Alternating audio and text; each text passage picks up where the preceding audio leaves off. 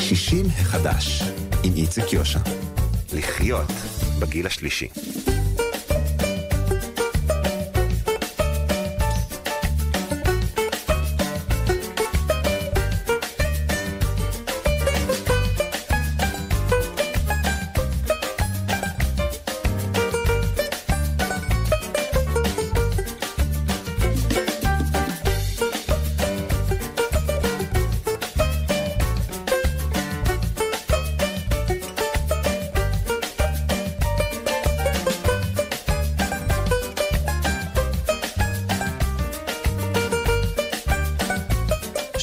שלום, לכם מאזינות ומאזיני כאן תרבות, אנחנו שישים החדש, הבוקר אנחנו מציינים מלאת שנה לקיומו, לקיומה של הקורונה המאומתת הראשונה בישראל.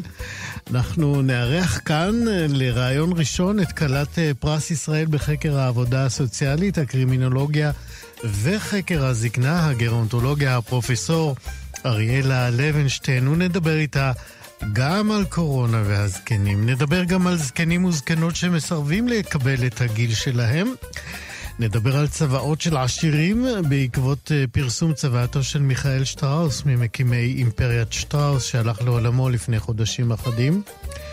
ובמסגרת המבט לאנשים שמוכיחים שלעולם לא מאוחר מדי, נדבר עם הדוקטור בלהה רובינשטיין, שהפכה למחזאית בגיל 84, ומחזה שלה יפתח הערב את uh, פסטיבל מקור לקריאת מחזות של תיאטרון חיפה.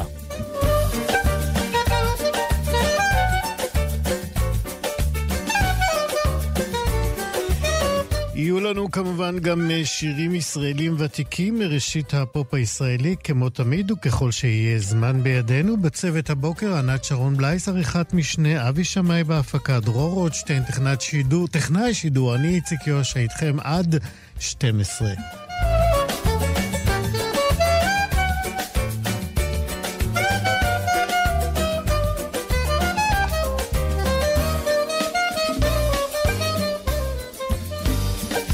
שישים החדש. אני לא מחדש לכם הרבה כשאני מדבר עכשיו על זקנים וזקנות שלא מוכנים להיכנע לגזירת הזמן, להתבלות הגוף ולירידה באיכויות החיצוניות וההתנהגותיות שלנו. אני מתכוון לזקנים ולזקנות שמתלבשים, נגיד, לבוש שמאפיין יותר צעירים מהם, מקדשים את תרבות השיפוצים הפלסטיים, עד שלפעמים... גולשים אה, לפתטיות. וכשתיארתי את התיאורים האלה בפני אה, יעל חביב חביבתנו, כולל המילה פתטיות, אה, חטפתי ממנה מקלחת של צוננים, ואחרי שהצטננתי חשבתי שאין צודקת ממנה, וראוי שדבריה יישמעו גם כאן מולכם הבוקר. שלום יעל חביב. אהלן אבי. איזה איציק, חבל על הזמן. אוקיי, יאללה, בוא נצטרך. צעקת עליי, מה אני אעשה? כעסתי, כעסתי, ממש כעסתי. איזה כיף. כן, זה לא קורה לי המון, אבל אתה יודע, המילה פתטי מעוררת בי, בטח בהתייחסות לאנשים מבוגרים, מעוררת בי המון המון כעס. וככה, הרבה פעמים בהרצאות שלי אני אומרת שאם יש מילה שאנחנו צריכים למחוק מהלקסיקון, זו המילה פתטי. היא, היא כל כך מתנשאת, היא כל כך גילנית, היא כל כך מעליבה, שאני חושבת שאין לה מקום בשיח, בטח לא בשיח בהתייחס לאנשים מבוגרים. תסבירי יותר, למה בעצם? הרי כשאנחנו אומרים פתטי, אנחנו, זה לא רק לזקנים, זה, את יכולה לקרוא פתטי להרבה מאוד אנשים ש... אה, בהתנהגות שלהם הוא, אה, אני אנסה למצוא מילים אה, אה, שיאפשרו את השיחה הזאת, אה, משהו בהתנהגות שהוא אה, לא הולם את מה שמצופה מהם. תראה, פתטי, בהגדרה שלו, בהגדרה המילונית נאמר, זה מעורר רחמים. עכשיו, יש בזה משהו נורא נורא מתנשא לבוא ולהגיד, האיש הזה, איך שהוא מתלבש, מעורר בי רחמים. זאת אומרת, קודם כל, אני, אני באמת, בכל שנותיי, אני מחפשת את סרגל הפתטיות. זאת אומרת, איפה, מי יכול להגדיר מהי פתטיות? האם מיני בגיל 70 זה פתטי? איפה, מי קבע, מי אמר? אני חושבת שפתטי זה הופך, לי, הופך להיות פתטי כשאני לא מרגיש נוח עם סרגל אמות המידה של, של הקבלה או של הרחמים העצמיים. אבל שמישהו אחר או שחברה תשפוט אותי על המקום שלה להיות פתטי או מעורר רחמים, אני, אני ממש מתנגדת למילה הזו, ואני רוצה להגיד יותר מזה, איציק, שאני חושבת שאנחנו אה, נוטים אולי יותר, אה, יותר מהכל באמת להתייחס למילה גילנות במושג פתטי. וזה הרבה פעמים קורה מול אנשים מבוגרים, כשאני רואה איש זקן רוקד על רחבת הריקודים, ויכול להיות שיש בו לו חוויה מופלאה ונהדרת, והוא המאושר באדם, ואני, אה, כמו, סליחה על המילה פרגית, בת אה, 40, יושבת על הכיסא ומלגלגת עליו, ואומרת שזה נראה כל כך פתטי. את, את יודע, אני יכולה, אני לא יודעת איך, כמה אני מצליחה להעביר את הזעם שלי, אה, אבל זה כל כך יפה בעיניי שאנשים מרגישים צעירים, ושאנשים מרשים לעצמם, ושאישה בת 80 אה, לובשת טייץ ואומרת, אני נראית כל כך כל כך יפה, אני נראית נהדר ואני מרגישה נפלא, ואני רוצה לשאת עם זה החוצה. אה, בדרך כלל השימוש במילה פתטי בין, היא בין דורית, זאת אומרת, זה הדור הצעיר אומר על הדור המבוגר. ואני חושבת שיש פה משהו לא בהכרח, לא, זה ממש לא בהכרח, משום שה... הגישה, כמו שהיא מתגלמת בדברים שלך, היא חוצה, חוצה גילים. אה, זאת אומרת, גם מבוגרים יכולים להתייחס אה, ולהביט בעין אה, ביקורתית וגילנית כלפי בני הגיל שלהם, וגם צעירים כלפי זקנים, וגם להפך, מבוגרים כלפי צעירים. אז... בוא נגיד שאנחנו אה, עכשיו אה, שעיקרת את העוקץ מה, מהמילה הזאת פתטיות, בואי ננסה בכל זאת אה, להישאר עם הסיבה הראשונית לשיחה הזאת, של באמת אנשים שבעצם לא מקבלים את גזירת הגיל ונאבקים. האם המאבק הזה הוא... באמת צורך חיוני, או משהו שנובע מתוך מקום שאתה לא באמת רואה נכוחה את המציאות? זאת השאלה בעצם שמייצרת את אותה אה, פתטיות שאת לא אוהבת. אבל אני חושבת, איציק, שגם כשאנחנו משתמשים במילה נאבקים, או אנשים שלא מקבלים את הגיל שלהם, או אנשים שנלחמים בסימני הזמן, אני חושבת שגם פה יש משהו מאוד מאוד שיפוטי. זה לא נכון, אם אני בת 70 ויש לי קמטים, ואני לא אוהבת את הקמטים האלה, למה אני נלחמת בזמן? למה אני נלחמת בגיל שלי? אני לא, אני בגיל שלי, ואני רוצה להרגיש עם עצמי יותר טוב, זה נורא עניין של פרשנות. זה נורא עניין של איך אני מעביר את המסר. האם זה פתטי אה, לא להסכים לקבל את השיער הלבן שלי ולצבוע את הצבעים בשלל אה, צבעי הקשת? או האם אה, אה, זה אנושי להגיד, טוב, אז אני אשאר לבנה כי זה הגיל שלי אה, ומקובל שאישה זקנה תהיה עם שיער לבן. לא, זה אקסיומות חברתיות שאנחנו מנחילים אותן, שאנחנו משרישים אותן, שאיש זקן הוא איש עם שיער לבן, אה, ואם הוא צובע, או אם הוא רוקד, או אם הוא יוצא עם בחורה צעירה, זה פתטי. לא, זה, זה, זה, זה, זה אה, מילון מושגים שלנו שאנחנו צריכים להוקיע אותו. אין מושג כזה פתטי. אין, אין דבר כזה. כל אדם שחי עם עצמו בשלום וחי עם עצמו בתפיסה אה, של הגיל שלו, שהוא רוצה להרגיש יותר טוב עם עצמו, הרי זה מבורך, וזו דרכו. יכול להיות שדרכך היא שונה, או דרכי היא שונה, או אני מוכנה לחיות עם לבן ואתה מוכן לחיות עם קמטים, וזה נהדר וזה, וזה פנטסטי. אבל מי שאולי רואה את זה אחרת הוא לא בהכרח פתטי. אז סילקנו את המושג הזה מהלקסיקון שלנו. אז אה, פשוט נשארנו עם אה, אה, התמודדות עם הגיל, אבל בלי שום הערכה שיפוטית או אחרת, לא שלנו, לא של שכנינו, לא של נכדינו.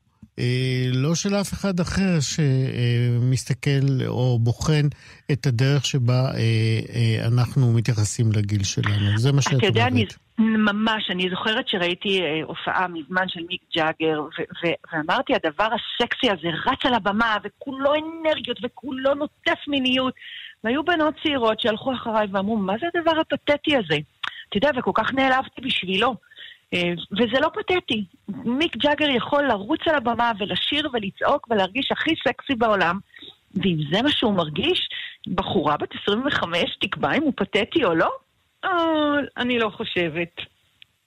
זאת אומרת, אה, כשאנחנו מדברים על גיל ועל התנהגות גילית או תואמת גיל, אין דבר כזה. אנחנו... אין דבר. כל גיל הוא, הוא, הוא כמו שאתה מרגיש אותו. תראה, אם אני אראה מישהו בן 75 מוצץ אצבע, אז אולי באמת אני אגיד שזה לא תואם גיל. אה, תפסנו אותך. אבל אני אחשוב אולי שזה יושב על נקודה אחרת. זה לא פתטי, אבל יש כאן משהו שאולי... ואני שאלתי את זה קודם, האם בכל זאת, בהתנהגות של מה שאנחנו יכולים לפרש או לקרוא כמשהו שלא תואם גיל, האם יש שם באמת איזשהו שורש שבכל זאת צריך להסתכל עליו ולבחון אותו? שורש כן, התנהגותי אז... או רגשי. אני מסכימה, אבל אז זה כבר משהו שאנחנו צריכים לבדוק שהוא לא פתולוגי. זאת אומרת, אני לא מצפה מגי, מבן אדם מבוגר לזחול, אוקיי? ואם אני רואה שבן אדם מבוגר מתחיל לזחול, אני אגיד, יש כאן אולי איזושהי בעיה. אבל בן אדם שלובש מיני, או בן אדם שמחליט לעשות ניתוח פלסטי, מי אמר שזה לא תואם גיל, איציק? זה, זו בדיוק הנקודה. אני לא אמרתי, אני אמרתי איך זה נתפס.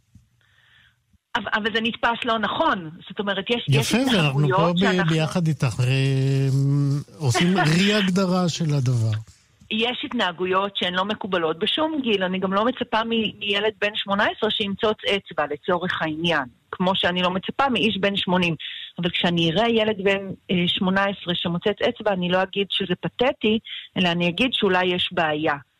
ופה אולי בטרמינולוגיה אנחנו חוטאים לגיל המבוגר שמהר מאוד אנחנו מקטלגים את זה תחת הקטגוריה של פתטי, ואולי יש כאן איזושהי בעיה אחרת.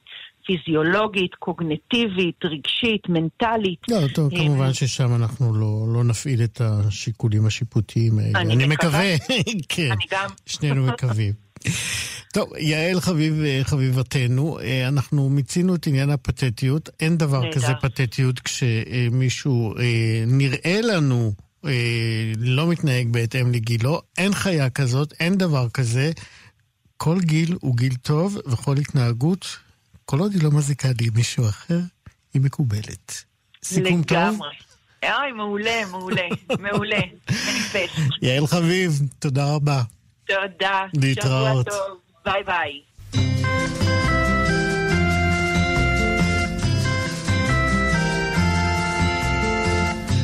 השמש עם בוקר זוהרת, שוב זוהרת, שוב זוהרת,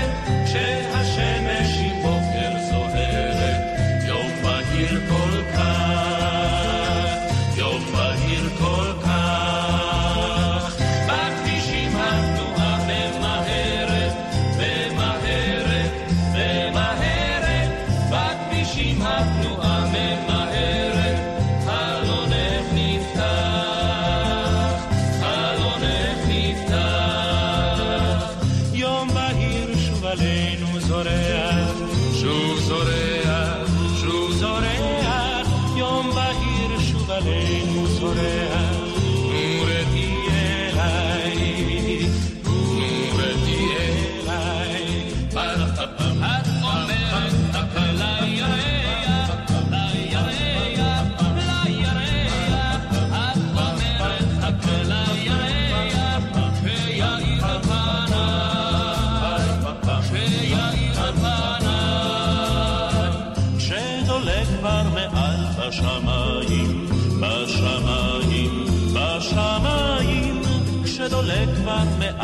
בשמיים, אור כוכב ראשון, אור כוכב ראשון.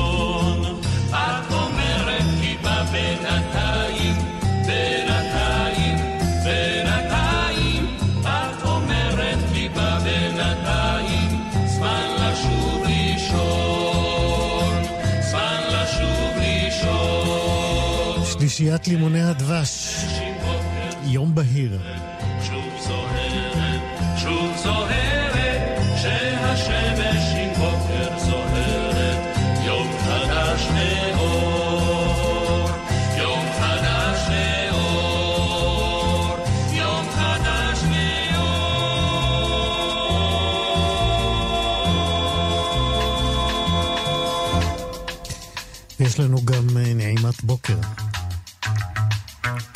שרום.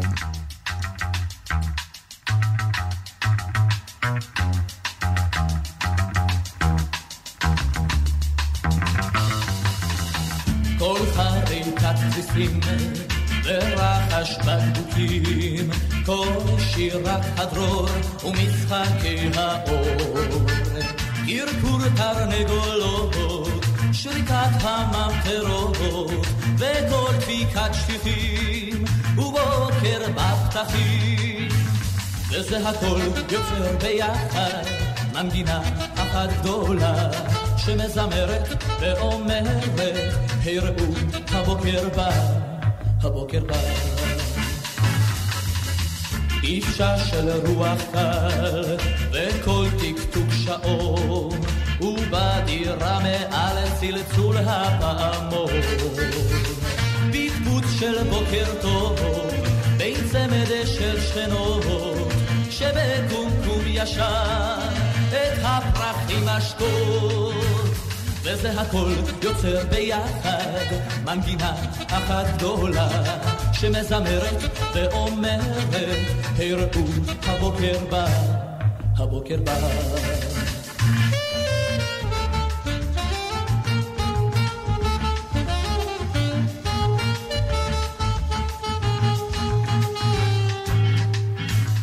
וזה הכל יוצר ביחד מנגינה אחת גדולה שמזמרת ואומרת, הראו הבוקר בא, הבוקר בא.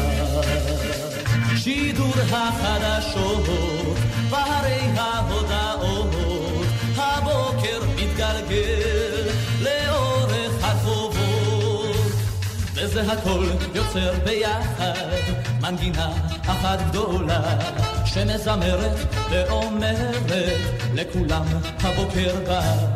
הבוקר בא, וזה הכל יוצר ביחד מנגינה אחת גדולה. כאן תרבות, כבר חוזרים.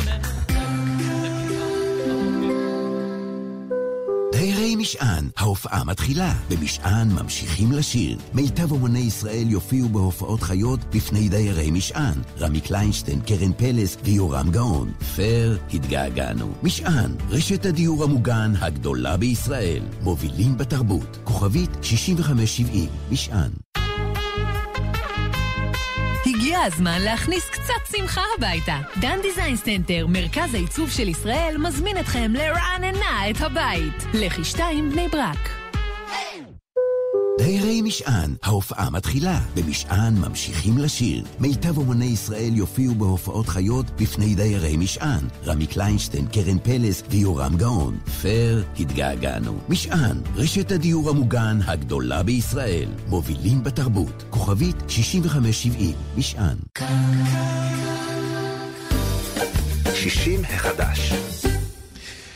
השבוע שמחנו להיווכח שהגרונטולוגיה, חקר הזקנה, קיבלה הכרה לאומית כאשר הפרופסור אריאלה לוינשטיין הוכרזה כחלת פרס ישראל לשנת 2021. הפרופסור לוינשטיין הקימה את החוג ללימודי גרונטולוגיה באוניברסיטת חיפה והיא מראשונות החוקרות בתחום בישראל. נאמר שהמחקרים שלה עוסקים בהיבטים החברתיים של איכות חיי הזקנים ומשפחותיהם, ביחסים בין-דוריים, וגם עוסקים בהתעללות ובהזנחת זקנים. פעילותה המחקרית והחברתית של הפרופסור לוינשטיין היא כה ענפה עד שבאמת תקצר היריעה, אבל אנחנו נציין כי בנימוקים להענקת הפרס, חברי הוועדה כתבו שהיא, פרופסור לוינשטיין, דמות ייחודית המשלבת ידע בעבודה סוציאלית, קרימינולוגיה וגרונטולוגיה. היא מחלוצות חקר הזקנה, שערכה לאורך השנים מחקרים על ההיבטים החברתיים של איכות חיי הזקנים ומשפחותיהם, וכן בסוגיות של התעללות והזנחת זקנים ויחסים בין-דוריים במשפחה. אני שמח וגאה לומר שלום ובוקר טוב לחלת פרס ישראל, הפרופסור אריאלה לוינשטיין. תודה, תודה, ובוקר טוב. בוקר טוב, וברכות uh, מכולנו. Uh, גם את מרגישה שסוף סוף הגרונטולוג... רק רגע, אני לא שומעת אתכם כל כך טוב, אני אנסה להגביר את ה... אוקיי, גם דרור, הטכנאי שלנו, ינסה לעזור. אתה יכולים להגביר אצלכם? אנחנו מנסים, דרור יכול להגביר אותי, אולי? עכשיו את שומעת אותי? עכשיו אני שומעת אותך, כן. יופי, אז אה, פרופסור לוינשטיין, את הברכות אני מקווה לפחות שמעת. כן, בהחלט שמעתי. תודה. גם את מרגישה שסוף סוף הגרונטולוגיה קיבלה את הכבוד אה, שראוי לה? בהחלט, גם הגרונטולוגיה, גם העבודה הסוציאלית, גם הקרימינולוגיה. אני חושבת שזה תחומים שבהחלט אה, מגיע להם, או מגיע, הפרס הזה מגיע להם. כן. מתי הבנת ש... אני קראתי את זה בחלק מהדברים שכתבת. אה, מתי הבנת בעצם שסוגיית אה, איכות החיים של האוכלוסייה המבוגרת אה, הולכת להיות אחד האתגרים הגדולים של האנושות במאה ה-21? כך את כתבת. אני חושבת שהבנתי את זה די מוקדם בתחילת דרכי באוניברסיטה, כשהייתי בבית הספר לעבודה סוציאלית, ו... כשדיברתי בזמנו עם מי שעמדה בראש בית הספר, היא דרבנה אותי ואמרה לי, אריאלה, האוכלוסייה הזקנה, את רואה שהיא מזדקנת. כדאי לך אולי להתחיל ולהתעניין בנושא. ואז פניתי, קודם כל כמובן קראתי כל מה שיכולתי בתחום והשתדלתי לנסוע למפגשים בחו"ל, וגם בעיקר פניתי למי ש... בארץ היה אז רק זוג אחד שעסקו בנושא, זה פרופסור שמעון ברגמן באוניברסיטת תל אביב מעבודה סוציאלית, ואשתו פרופסור בקי ברגמן שהקימה את החוג לסיעוד באוניברסיטת תל אביב. והם היו המנטורים שלי, ואחר כך הפכנו כמעט משפחה, לא היו להם ילדים, ולמדתי מהם רבות, וככה התחלתי לעסוק בנושא. ושילבתי גם את הידע שלי בעבודה סוציאלית ואת הידע בקרימינולוגיה, שאחד התחומים בהקשר לזקנים זה התחום של התעללות בזקנים. כן, אז אה, אנחנו נגיע ל, ל, לפרק של ההתעללות. אה, אני רוצה להישאר עדיין ב, אה, בחלק הקודם. אה, דיברתי על זה שבמחקרים שלך יש אה, אה, עמידה או התבוננות מאוד קרובה ביחסים בין הזקנים לבין אה, בני המשפחות שלהם. נכון, אה, נכון. זאת אומרת, בעצם את אומרת, הכל מתחיל משם, ו... כאשר המדינה נכנסת לתמונת חייהם של הזקנים, זה אחרי שעשינו עבודה בתוך המשפחה, או לא עשינו במקרים הרעים? אני חושבת שזה צריך להיות שילוב, ובהחלט הנושא של יחסים בין-דוריים במשפחה, והיום במיוחד עם העלייה בתוחלת החיים, גם עם אה, ילדים, גם עם אה, נכדים, יש כאלה גם עם נינים, יש לה משמעות מאוד uh, רבה. אני רוצה אבל לציין רק דבר אחד, שבעצם גם בסיוע לזקנים, uh, מדינת ישראל הייתה המדינה בראשונה בעולם שחוקקה את חוק ביטוח סיעוד. וזה משמעותי ביותר, ואני יודעת שאני הוזמנתי לארצות שונות שרצו לשמוע על ה... החקיקה הזו וללמוד ממנה. תסבירי באמת למה החקיקה הזאת כל כך ייחודית ומה בעצם אה, אה, הפליא את הקולגות שלך אה, מעבר לים. היא ייחודית כי עד כמה שבאמת אנחנו יודעים שיש משפחות שונות, יש משפחות שמאוד קרובים, קרבה רבה בין אה, הורים, ילדים, נכדים, וכאשר ההורים נזקקים לסיוע מהמשפחה, בהחלט אה, נכנסים לתמונה, אבל יחד עם זה, זה לא פשוט, בעיקר שצריך לטפל בבן משפחה שהוא מאוד מוגבל, ולכן אה, המצב הזה שהמדינה מסייעת באפשרות לקחת, אה, להעסיק עובד, עובדת, אם זה בארץ ואם זה עובדים זרים, בהחלט מקלה על המשפחות ומדרבנת אותם גם להמשיך בטיפול. כמובן שהם צריכים להיות מאוד בתמונה אה, ולבדוק מה קורה עם מי שמטפל. כן.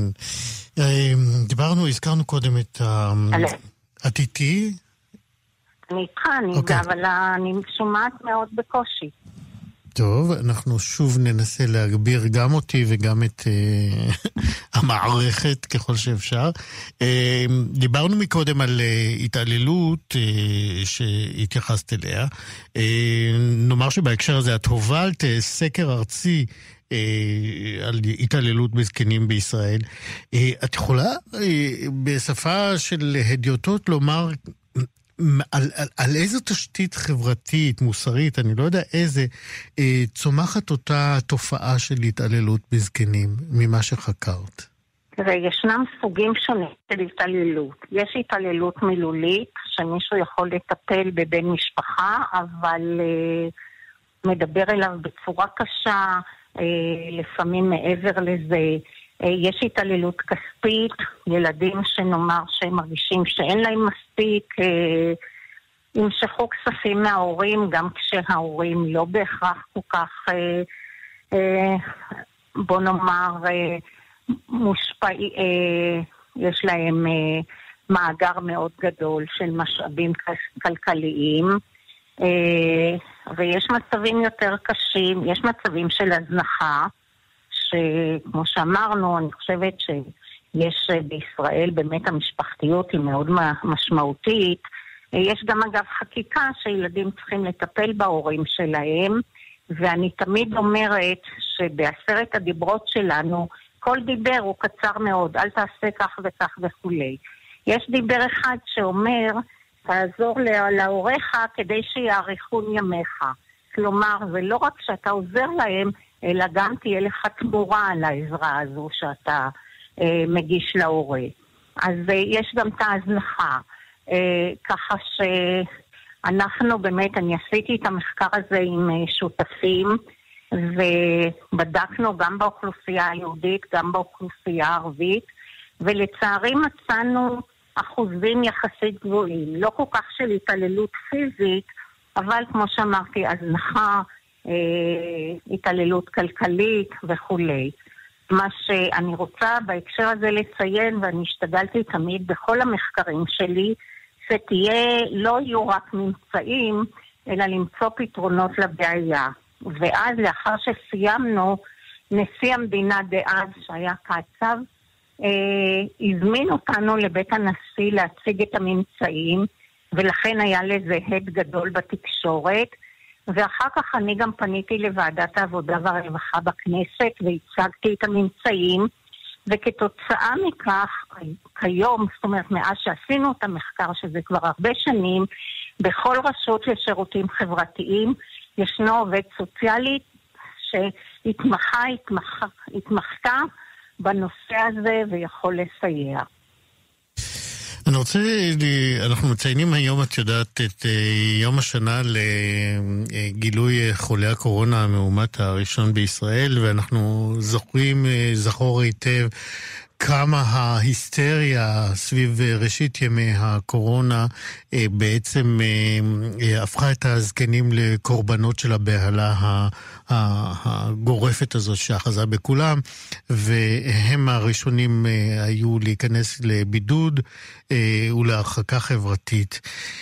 מה למדנו אה, במהלך השנה הזאת על היחס לזקנים, או האם את רואה את הבהלה הזאת כמשהו שאולי אה, יצא מתוק מאז, בכל מה שקשור בהתנהגות לזקנים? אני חושבת ואני מקווה שיצא מתוק מאז. אה, והעובדה היא למשל, ואם כולנו זוכרים שבתחילת הדרך, למשל בבתי אבות, זה היה אז בבאר שבע ובירושלים, בשני בתי אבות, נכון. הייתה תמותה של... האוכלוסייה, וזה היה תהליך, אבל uh, כיום גם יש במדינת ישראל את uh, חוק מגן, לא, חוק חקיקה של, או תוכנית של מגן אבות ואימהות, uh, והיום בכל בתי האבות והדיורים המוגנים, מחסנים את הזקנים, בודקים, וכולי, ואני חושבת שהיום אה, התמודדו אה, עם המצב הזה, אבל יחד עם זה, היו גם מצבים בקהילה של זקנים שגרו בגפם ולא היה להם קשר והייתה תמותה, ולכן אני חושבת שהיום גם הרשויות וגם משרד הרווחה נערכים, עובדים סוציאליים מצלצלים לבדוק אם אפשר לסייע וכולי. ואני רואה את זה במיוחד כשאנחנו מדברים על זקנים ניצולי שואה, ואני כבר הרבה שנים יושבת ראש ועדה מייעצת לקרן לרווחת נפגעי השואה, שעושה עבודה נהדרת בטיפול בניצולים ובסיוע ברמות שונות. אז יש בהחלט התקדמות, אה, אבל חשוב כל הזמן אה, לעמוד על המשמר ולראות שבאמת אה, האוכלוסייה שמאוד זקוקה בקרב האוכלוסייה המבוגרת. לא כולם, התדמית של המבוגרים, השאלה מה זה זקן, מאיזה גיל, ישנם מבוגרים שלא זקוקים לעזרה בכלל. אבל אלו שזקוקים שיקבלו ככל האפשר את הטוב ביותר. כן. לצערי אנחנו צריכים אה, לסיים. אני רוצה לשאול אותך במבט קדימה אה, לעשור הבא, אה, מהם האתגרים המרכזיים שעומדים בפני חקר הזקנה בישראל ובעולם? תראה, חלק, אתגר אחד הוא עם העלייה בתוחלת החיים, והעניין של פרישה מעבודה, שיש לנו חקיקה כאן בארץ, ונשים כידוע פורשות הרבה יותר מוקדם, אה, וגברים יותר מאוחר. אה, ישנה, בוודאי ישנה בתוך האוכלוסייה הזו אוכלוסייה שתזדקק ליותר סיוע. יכול להיות שצריך היום לחשוב על העלאת גיל הפרישה ולראות באמת שאנשים יוכלו לחיות בכבוד הראשוני, אני אקרא לזה. אני לא מדברת על אה, דברים מעבר, אבל שיהיה מספיק מזון, שיהיה מספיק אפשרויות בחורף, חימום וכולי, דיור ברמה סבירה וכל זה. אין ספק שצריך להשקיע עוד משאבים uh, בתחום הזה, אם כי המדינה משקיעה, כן. אבל uh, צריך לחשוב על זה, כי תוחלת החיים כל הזמן עולה. כן. אה, ולסיום, סיום, אה, את יכולה לשתף אותנו בטלפון שהגיע, הוא בישר לך שאת אה, כלת פרס ישראל השנה לעבודה נכון, סוציאלית קרימינולוגית. כן. שר החינוך התקשר ולקראת ערב ביום שני, וזה היה מאוד מרגש. מה הוא אמר לך? שאני זכיתי להיות כלת פרס ישראל לחקר העבודה הסוציאלית, הקרימינולוגיה והגרונטולוגיה. יפה. ואנחנו נוסיף מפה שאת אה, כל כך ראויה לפרס הזה, אה, וזכית גם בפרסים אה, רבים עד עכשיו על הפעילות המאוד מאוד משובחת שלך בתחומים שאת עוסקת בהם. את זכית גם בפרס רוזלי וולף מהאגודה הבינלאומית למניעת הזנחה והתעללות בזקנים. יש לך גם תואר עמית כבוד מטעם האגודה האמריקנית אה, לגרונטולוגיה, וגם מהאגודה הישראלית לגרונטולוגיה קיבלת אה, פרס אה, מפעל חיים.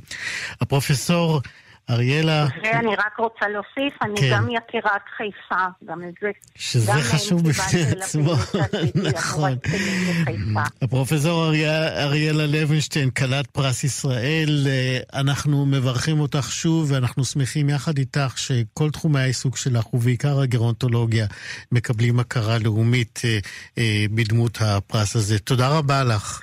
תודה רבה לכם, ושיהיה רק טוב, ושנמשיך לסייע.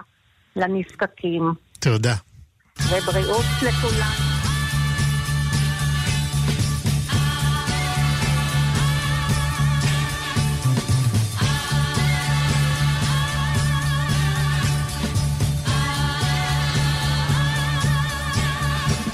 יצאתי לי אל, אל סמטת מזל דגים, בו חלון רעבה עם שמשה וסורגים, בחלון הנהדר צצו יש לי רבבות, אך יותר מכל אהבתי את ביתן של הבובות.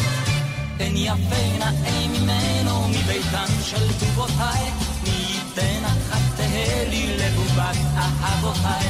אין יפה נאה ממנו מביתן של טובותיי, מי ייתן אחת תהא לי לבובת אהבותיי.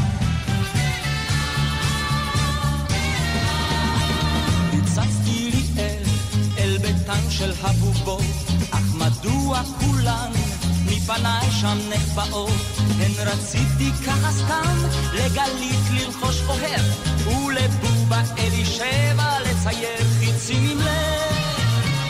אין יפה נאה ממנו מביתן של בובותיי, מי ייתן אחת תהא לי לבובת אהבותיי. אין יפה נאה ממנו מביתן של בובותיי, מי ייתן אחת לי לבובת אהבותיי. חזרתי לי אל, אל חלון הראווה, לאמץ אל ליבי את בובות האהבה, להגניב חיוך מתוק, לשגר קריצה קטנה, ולקבוע עם זהבה את מועד החתונה. אין יפה נאה ממנו מביתן של בובותיי, לי לבובת אהבותיי. אין יפה נאה ממנו מביתן של בובותיי, מי ייתן אחת תהא לי לבובת אהבותיי. וסוף לסיפור, בובתי במעשה, בחלון המואר, בחרה בארוסה, לדובון הצהבה, תנסה החביבה, שהגיעה לעת ערב אל חלון הראווה. אין יפה נאה ממנו מביתן של בובותיי, מי ייתן אחת תהא לי לבובת אהבותיי. אין יפה נאה ממנו מביתן של בובותיי, מי ייתן אחת תהא לי לבובת אהבותיי.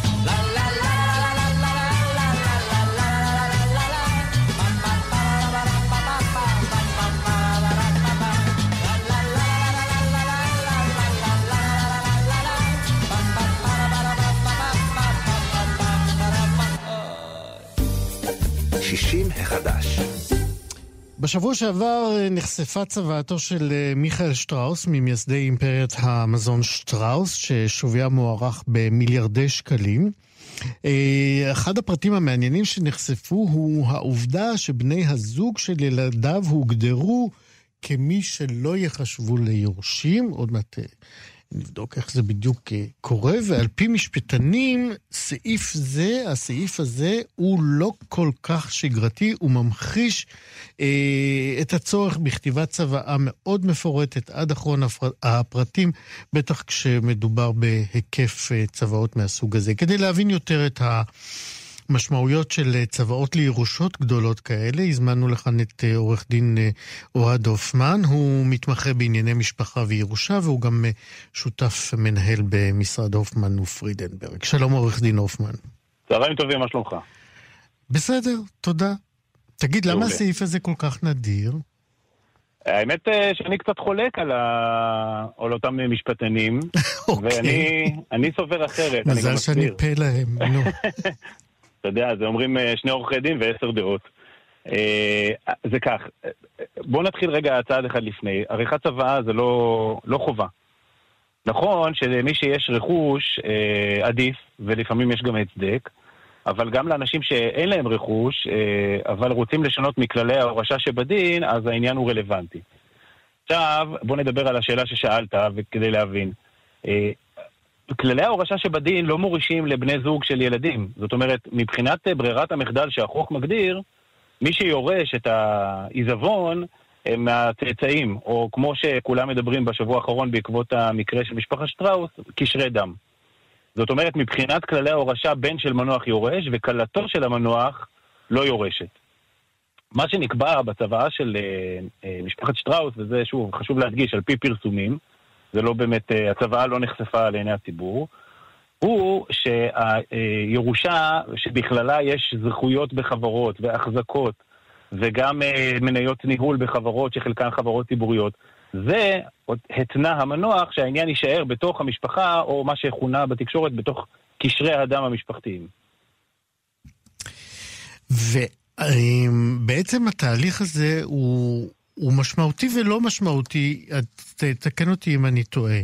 זאת אומרת, מרגע שנאמר, מיכאל, ש- אנחנו נעזוב כרגע את מיכאל שטראוס, נשאר ברמה העקרונית, אוקיי? מהמם, כדי, כי אדם. הצוואה לא, לא מונחת לפנינו. אה, אה, הניח מי שהלך לעולמו אה, צוואה אה, אה, משמעותית, רחבת ממדים. והוצא צו קיום צוואה, זה הצו שצריך לעשות כדי לקיים צוואה, נכון? נכון. ומחלקים את הכל כמו שנאמר וככתבה וכלשונה של הצוואה.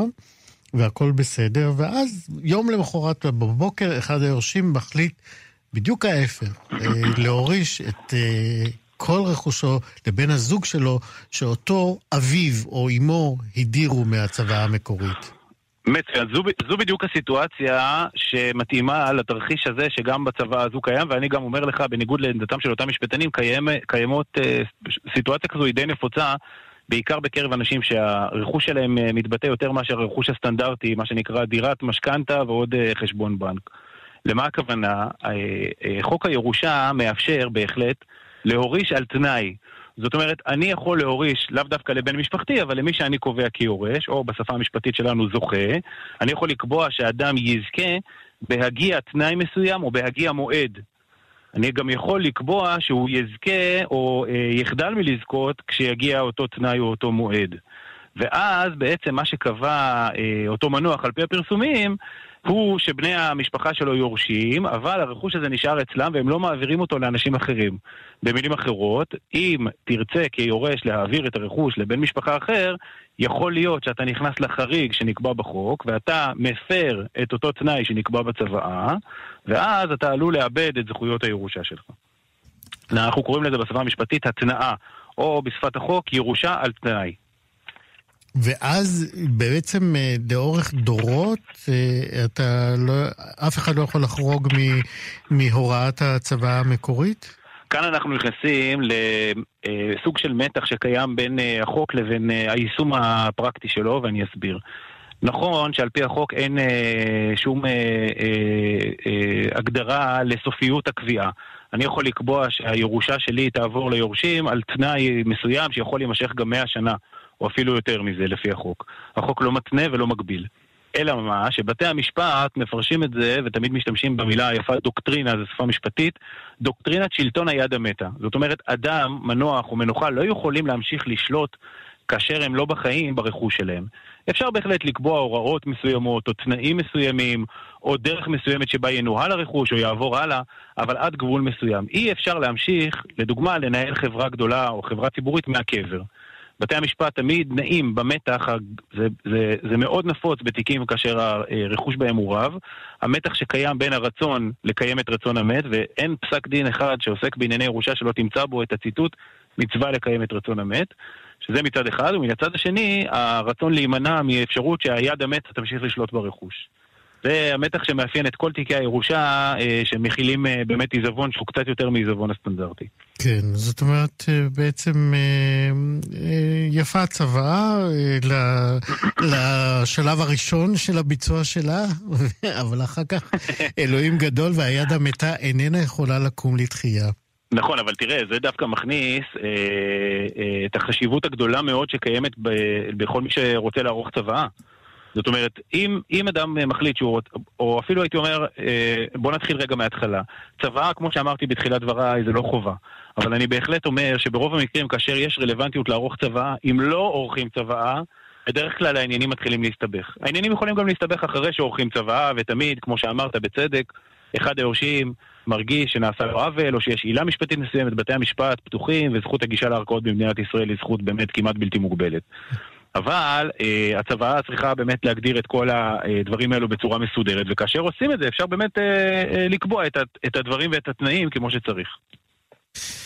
אוקיי, okay, למדנו הרבה על צוואות, בעיקר צוואות של אנשים עשירים. אה, עורך דין אה, אוהד הופמן, תודה שהארת את עינינו.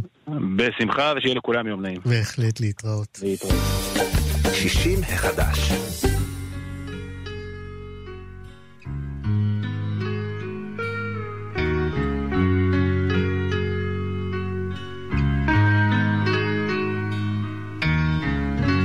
הגוזלים שלי עזבו את הקר, פרסו כנפיים ועפו. ואני ציפור זקנה נשארתי בקן, מקווה מאוד שהכל יהיה בסדר. תמיד ידעתי שיבוא היום שבו צריך להיפרד. אבל עכשיו זה ככה בא לי פתאום. אז מה הפלא שאני קצת דואג? עוף גוזל, חתוך את השמיים, טוס לאן שבא לך, רק אל תשכח, יש נשר בשמיים, גור לך.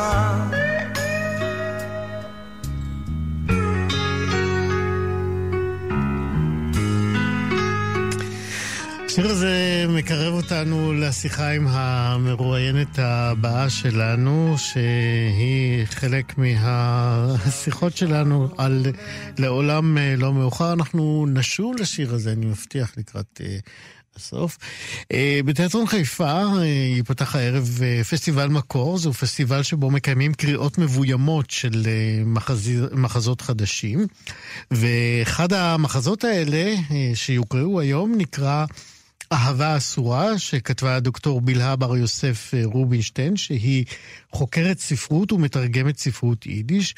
נאמר לכם שזהו המחזה הראשון שהיא כתבה בגיל 84, והוא זוכה בכבוד הראוי לה ולמחזה, כי הוא יפתח את הפסטיבל הזה. אני אומר עכשיו שלום ובוקר טוב למחזאית בלהה בר יוסף רובינשטיין.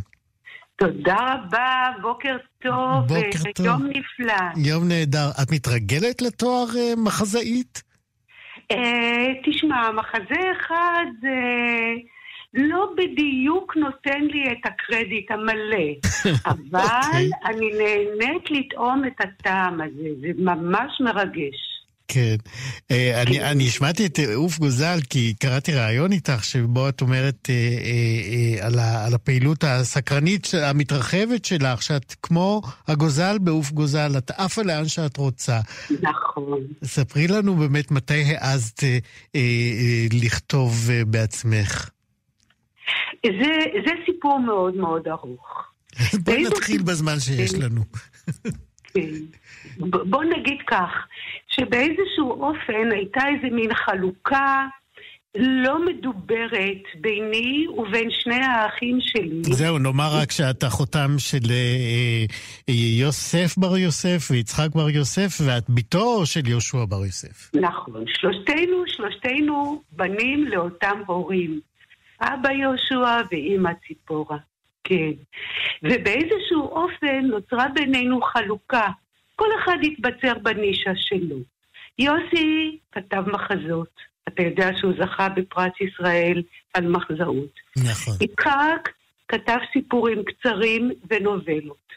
ואני התמקדתי יותר בצד המחקרי.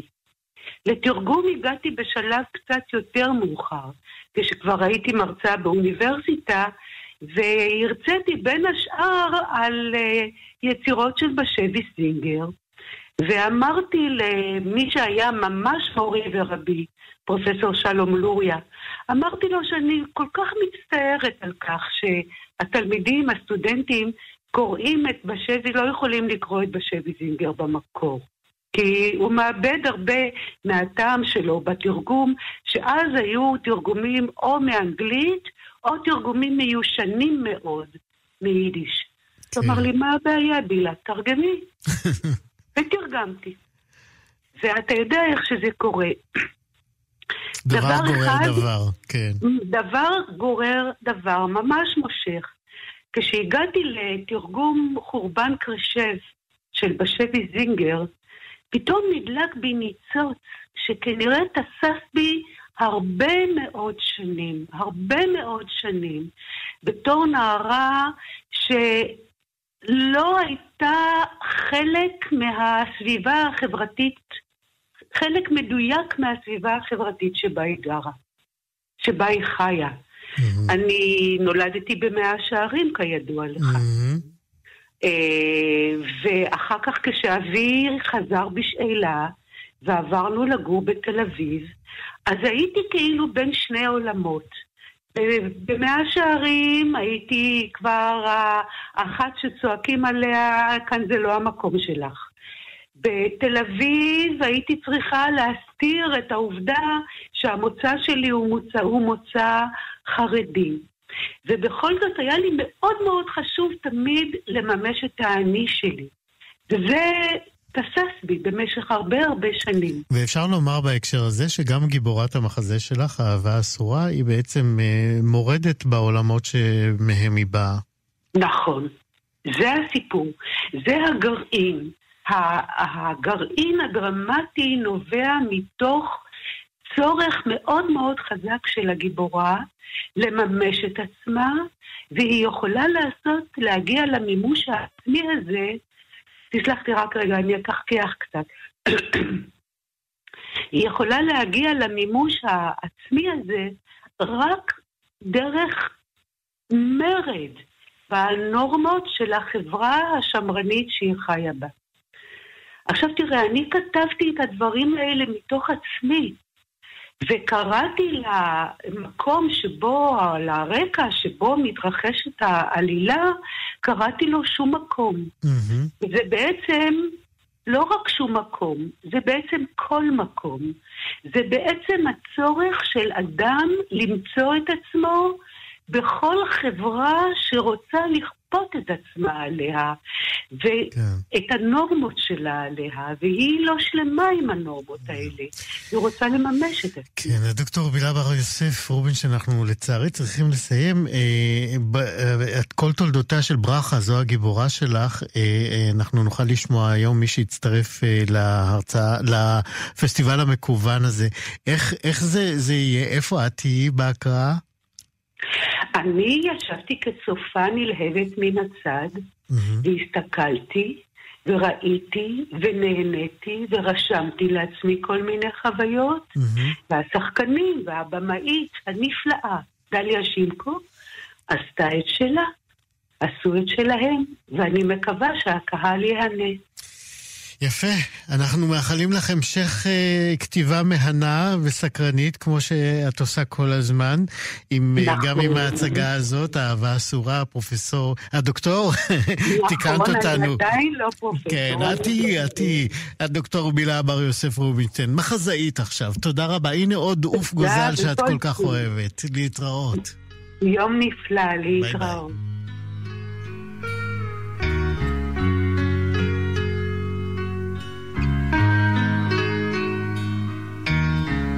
הגוזלים שלי עזבו את הקר, פרסו כנפיים ועפו.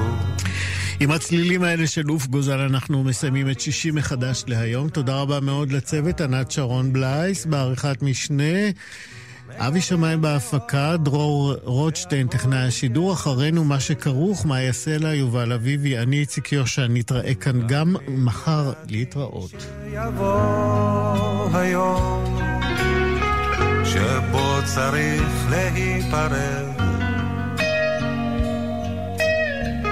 אבל עכשיו זה ככה בא לי פתאום אז מה הפלא שאני קצת דואג? גוף גוזל, חתוך את השמיים, טוס לאן שבא לך, רק אל תשכח, יש נשר בשמיים, גור לך.